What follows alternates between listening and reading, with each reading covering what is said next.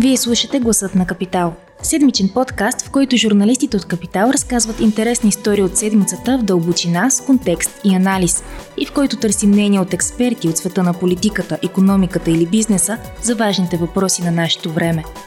Здравейте, вие слушате Гласът на Капитал с мен, Анина Сантова. Тази седмица ще избягаме за малко от политическите наразбории, ще пресечем Дунава и ще ви заведем в Румъния, за да разкажем как се промени нашата съседка и защо вече се усеща осезаема разлика с България.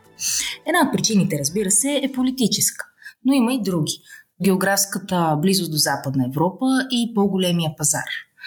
Това е нещо, което бизнесът също усеща. Затова този път съвсем сериозно задаваме въпроса как ще ги стигнем румънците. Редактора в Капитал Гнян Георгиев и журналистката Моника Върбанова се срещнаха с економисти, анализатори, политици и бизнесмени от Букурещ и Клуш, за да установят какво стои зад румънския модел и какво го прави по-различен от българския. А в този епизод на Гласа на Капитал и в темата на броя ни разказват какво са научили. Здравейте! Здравей! Здравей! Каква беше причината да решите да пътувате в Румъния и защо решихте да обърнете внимание на тази тема? Причината да решим да пътуваме в Румъния, тя дойде доста отдавна. Ние наблюдаваме економическите статистики на всички околни държави и румънските са много забележителни. А, това, което а, се вижда и това, което личи по тези данни и а, беше дискутирано много сериозно в предизборната кампания също, е, че Румъния по някаква причина се представя много по-добре. А сега, то стана новина покрай излизането на данните за БВП на глава от населението, годишните данни, които показаха, че за сравним период от време Румъния е напреднала двойно по-бързо от България. А, този сравним период от време са последните 10 на години. Това ам, повдига много въпроси. Защото ние не бяхме еднакви дори когато влизахме в Европейския съюз. Румънците бяха малко напред, което между другото беше изненада за българите дори и тогава. Но всеобщото очакване беше, че ние ще напреднем сериозно, а България напредна много по-бавно. А, в момента румънците са, бягат рамо до рамо с държави като Унгария, Полша и Португалия които, въпреки че не са началните редици в ЕС, са доста по-напред от нас. И въпросът беше какво е станало, че румънската економика се движи толкова добре. Mm-hmm. А, добре, а може ли да твърдим, че в голяма степен сега се движим в две различни посоки? Аз не мисля, че се движим в две различни посоки. По-скоро мисля, че се движим на две различни скорости. Това, което Моника ще разкаже, може би след малко за срещите си с бизнеса, това, което много ми хареса как го беше формулирал един от хората, които правят бизнес в Румъния, защото ние погледнахме и на българския бизнес в Румъния. И той беше формулирал последния начин ситуацията, а именно ние, румънците също имат проблеми. И ние имаме проблеми. Но те са вече различен тип проблеми. Тоест, ние вече сме различен тип държави. Те имат проблеми от друг ред, от друго естество. А, те имат проблемите на една економика, която расте бързо, която се развива, която има регионални различия, иска да ги намали. А, тоест, а, те имат проблеми от следващия порядък, така да кажем. Те са влезли в следващият епизод. А, ние сме още в първия епизод. Да, като каза различна скорост, какви всъщност ви бяха първите впечатления, така преминавайки границата и пристигайки там? Ами, тук може би Моника е добре да говори, защото тя е базирана в Руси и често пребивава в Румъния, така че ще остава на нея да отговори. Да, ами през последните години а, ми се струва, че изключително бързо напреднаха инфраструктурно. А, може да се види по а, пътищата, които свързват Георгиево и Букурещ. Оправиха тяхната страна на моста, което си личи Интересно е, за, мен беше интересно, защото за русенци Румъния си е вкъщи. Тя е много по-близка от София, много по-лесно достижима, въпреки трафика по границите, въпреки ам, проверките там. А, русенци отиват в Георгиево да пазаруват в супермаркетите, защото им е по-ефтино и казват, че стоките са по-качествени. Много хора по граничните райони, не само в Русе, а, ходят да учат в Букурещ, защото има това правило, че ако и можеш да докажеш, че някои твои роднини са имали румънски корени, то тогава учиш безплатно там. Букурещ е място, където русенци прекарват свободното си време, така че най-нормално е да, да правиш бизнес там, да пътуваш често там за хората от региона и оказва се, че и не само, но Румъния, Румъния се промени изключително по-бързо от, от България. Ми се струва дори днес, когато аз ходя в София, не толкова европейска, колкото ми се вижда Букурещ като столица. Така че да, промени, променя се и се променя по-бързо. Освен това, нещо, което прави впечатление последно ще каже, е, че в ам, Румъния, въпреки че минаваш през много села, докато стигнеш от а, Гюргево до най-близкия гра, граничен град до Букурещ, те не, не изглеждат така обезлюдени и празни, както са а, населените места по пътя Русе-София, например. А, добре, а, понеже и двамата споменавате, че се забелязва, че е по-скоро по-бързо развитието. А кои са факторите, които красноречиво говорят за промяна, ако погледнем статистиката, където предполагам ясно се изразява тази тенденция? Ами, различните статистики, които ние погледнахме, бяха работна заплата, БВП на глава от населението, среден годишен доход, а, погледнахме на доходите в различни области на Румъния и сравнихме примерно София с Букурещ, Куш с Пловдив и така нататък. И е много отчетлива разликата. Куш, например, се приближава до София и е много по-напред от Пловдив. Това са двата втори града в двете държави. София е много назад от Букурещ. Букурещ в момента се състезава с градове като Виена а, по, по, по ниво на доходи и сега по ниво на развитие, Букурещ има естествено много още, което да достига до западните градове. Тя има същите проблеми като София от бързия ръст, огромен брой автомобили. Между другото, Букурещ твърдя аз има по-голям проблем от София с автомобилите, но тя просто е много по-голям град и по-бавно се справя с тези проблеми. Но, но истината, е, че, истината е, че всички цифри показват а, а, тази разлика. А, и, и всъщност, а, мисля си аз, това, Моника ще каже, това всъщност е добре, защото българския бизнес откри, че има съседен пазар, който е лишен от нашите проблеми, а пък е доста близък като менталитет. Да, точно така.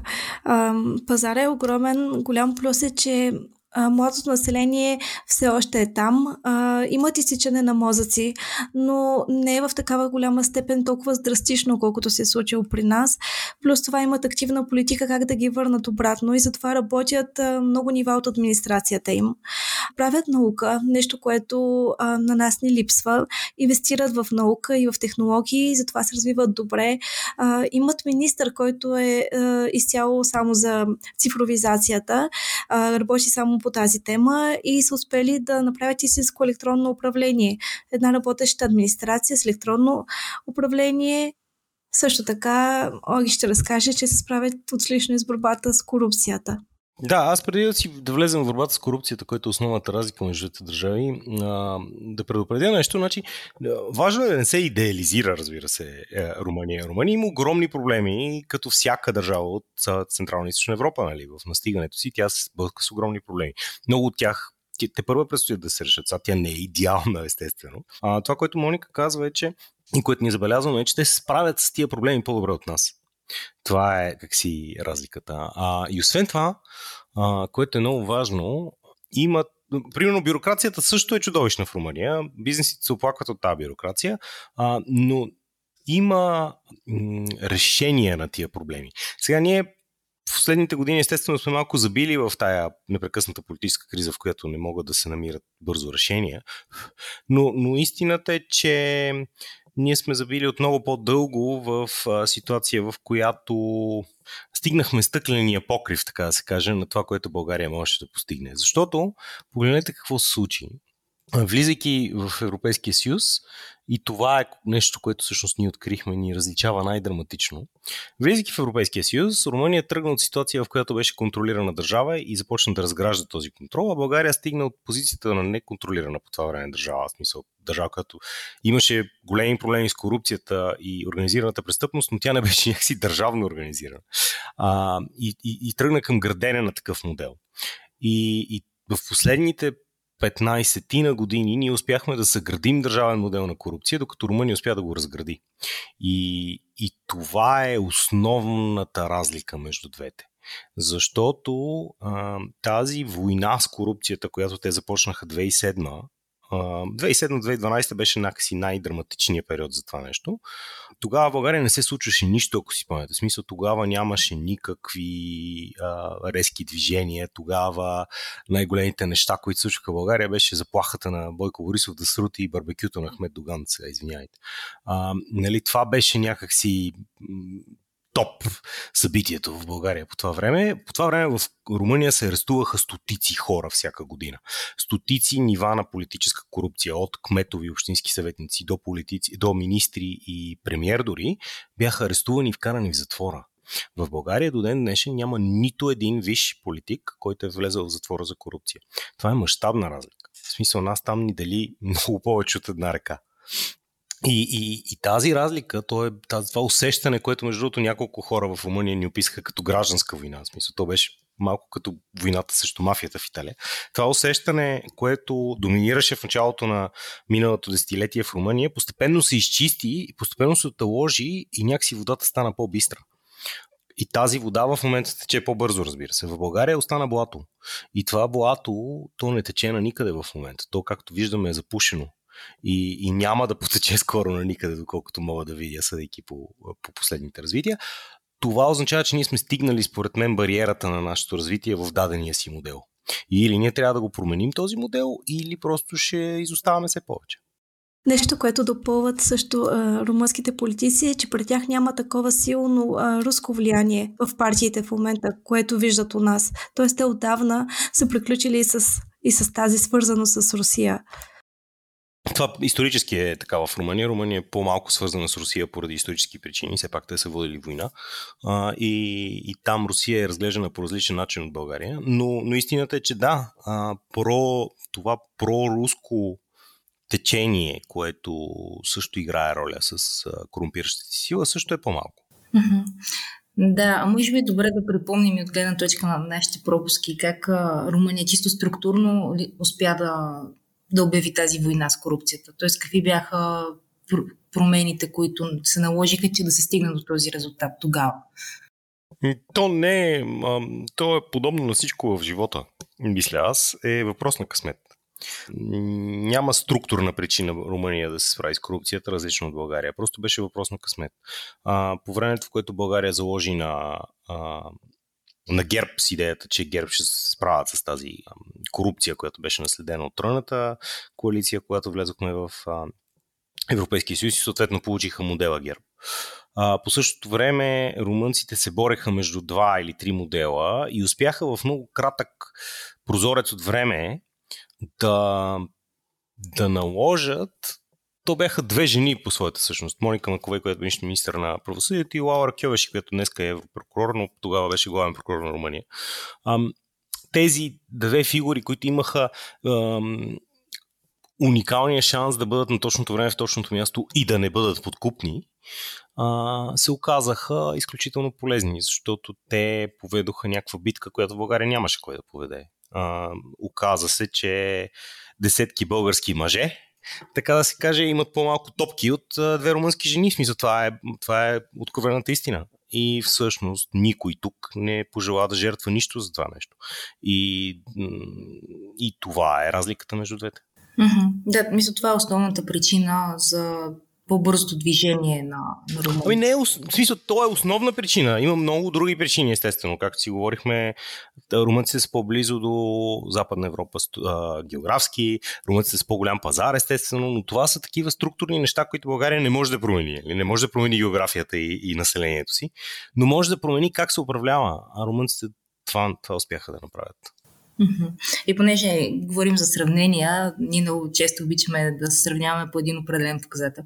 А, по-богати ли са в Румъния от нас?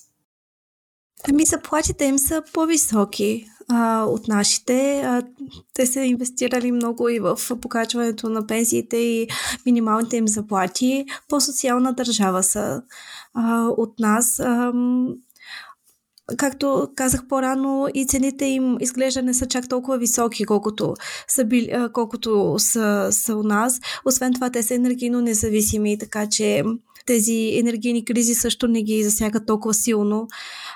Смея да кажа, че да, живеят по-добре от нас и може би са по-богати, да.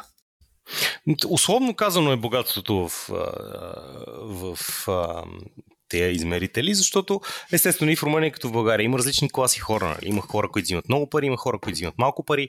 А, заплатите в Румъния и България се различават в зависимост от секторите. А, но статистически заплатите в Румъния са по-високи с а, някакви доста сериозни проценти, 20-25%.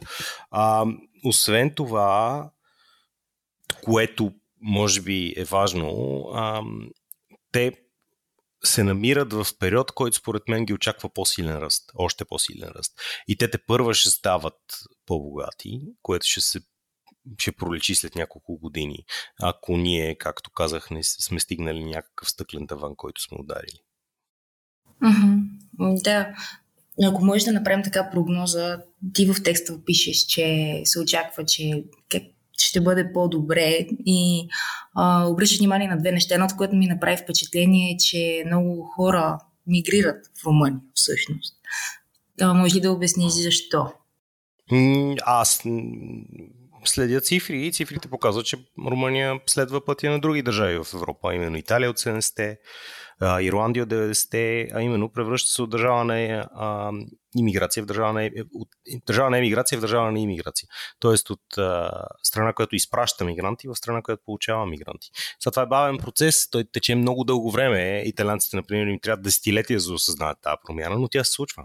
И в момента в Румъния има много работници от Азия, от а, третия свят, които работят в сектори като строителство и земеделие и това ще се увеличава което показва, че економиката се справя добре, що може да ги а, приема и а, приютява и те да остават. А, това е нещо, което те първо ще, ще помага на румънската економика да расте.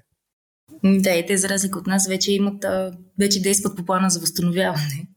Всъщност те също искат да си предоговорят техния план за възстановяване, но разликата в частта им за намаляване на въглеродните емисии, по-скоро затварянето на въглишните тецове, но разликата с нас е, че ам, те вече са успели да имат а, а, одобрени а, планове за справедлив преход, нещо за което ние отдавна вдигаме аларма капитал, че всъщност това, това е условие, което отваря ам, освен средства по плана за възстановяване, но и а, полагаемите се ресурси от фонда за справедлив преход, а, които трябва да помогнат на тези региони, които са въглишните региони, да, а, да бъдат енергийно независими а, и от а, а, изкопаеми а, горива и да всъщност да се, да се развива, да успеят да направят този зелен преход. Така че да, там е разликата с нас. А и в този план имат доста добри и смислени идеи, които помагат и за демографията, и за конкурентоспособността на компаниите и дигитализацията им. Така че да. Добре, Моника, понеже ти разговаряш с хора, представители на бизнеса там, ам, как те гледат на пазара и а, кои, кои са българските фирми, които така по-отчетливо са навлезли там. А, с какво ти споделиха те? Сблъскате се с определени предизвикателства? Какви са разликите? Това, което разказват е, че всъщност бизнеса се отпушва на север след влизането, общото ни влизане в Европейския съюз, след 2007 година. Нещата много се променят и всъщност румънците променят малко и менталитета си, стават по-отворени към съседите си, а, започват да, да учат чужди езици. Изобщо за бизнеса става много по-лесно да, да работи там. Оказва се, че има български компании, които са лидери в някои от секторите на румънския пазар. В началото български бизнеси са влизали заради ниските цени, които предлагат, но в последствие се оказва, че румънския пазар много повече цени качеството. И България вече не може да произвежда чак толкова ефтино, така че залагат на на добри технологии, които те все още не могат да направят, както примерно с касовите апарати на Datex или, примерно, както споменах, сектори, които а, изискват повече дълбоки познания в тях.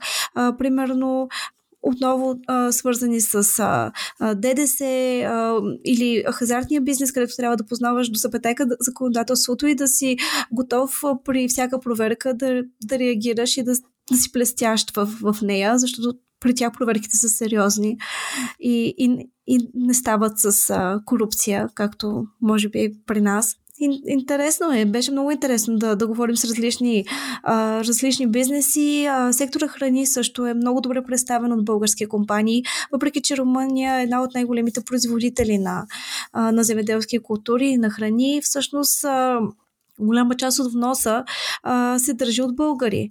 На варива, на ориз, затова помага близката култура на хранене, но и а, също конкурентни цени и и качеството на, на продукцията, която, която предлагаме. Български фирми а, всъщност работят за марките на големи а, вериги, като Метро за храни и на други по-големи такива.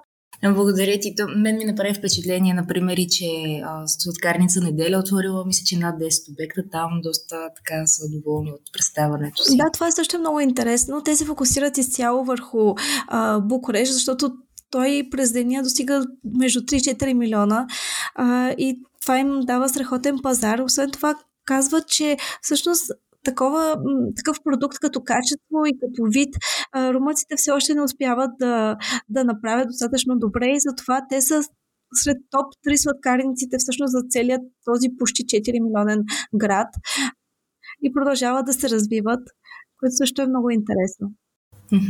Добре, последен въпрос имам а, към вас, малко по-генерален. А, какво би ни при, приближило до Румъния, според вас, в буквален и преносен смисъл? Би ни приближило, може би, а, по-добрата свързаност би бил фактор за економическото ни приближаване, защото това ще даде повече подкрепа на, на бизнеса да, да оперира по-свободно между, между двата бряга на реката. От една страна бих предложила това като за начало. Добре, ами много ви благодаря за този разговор днес. Пак казвам, че Можете да се запознаете по-подробно с репортажите на Моника Йоги в новата тема на броя. А пък ако не е друго, част от България съвсем сериозно наистина може да се приближи до Румъния, но буквално. А, този септември се очаква пускането на скоростната линия Букуреш-Гюргево, което пък ще позволи с влак да се пътува за под час от Русе до летище Отопени. И а, с тази хубава новина завършвам този епизод, като подробности може да четете в а, сайта на Капитал този уикенд. Ако този епизод ви е харесал и искате да слушате новите епизоди веднага, щом излязат, абонирайте се за гласът на Капитал в Apple Podcasts, Google Podcasts или Spotify. Обратна връзка можете да ни изпращате на podcasts.capital.bg или в познатите ви профили на Капитал във Facebook и Twitter. Музиката, която чувате в този подкаст е написана от композитора Петра Дондаков специално за Капитал, а епизодът монтира Тихомир Колев.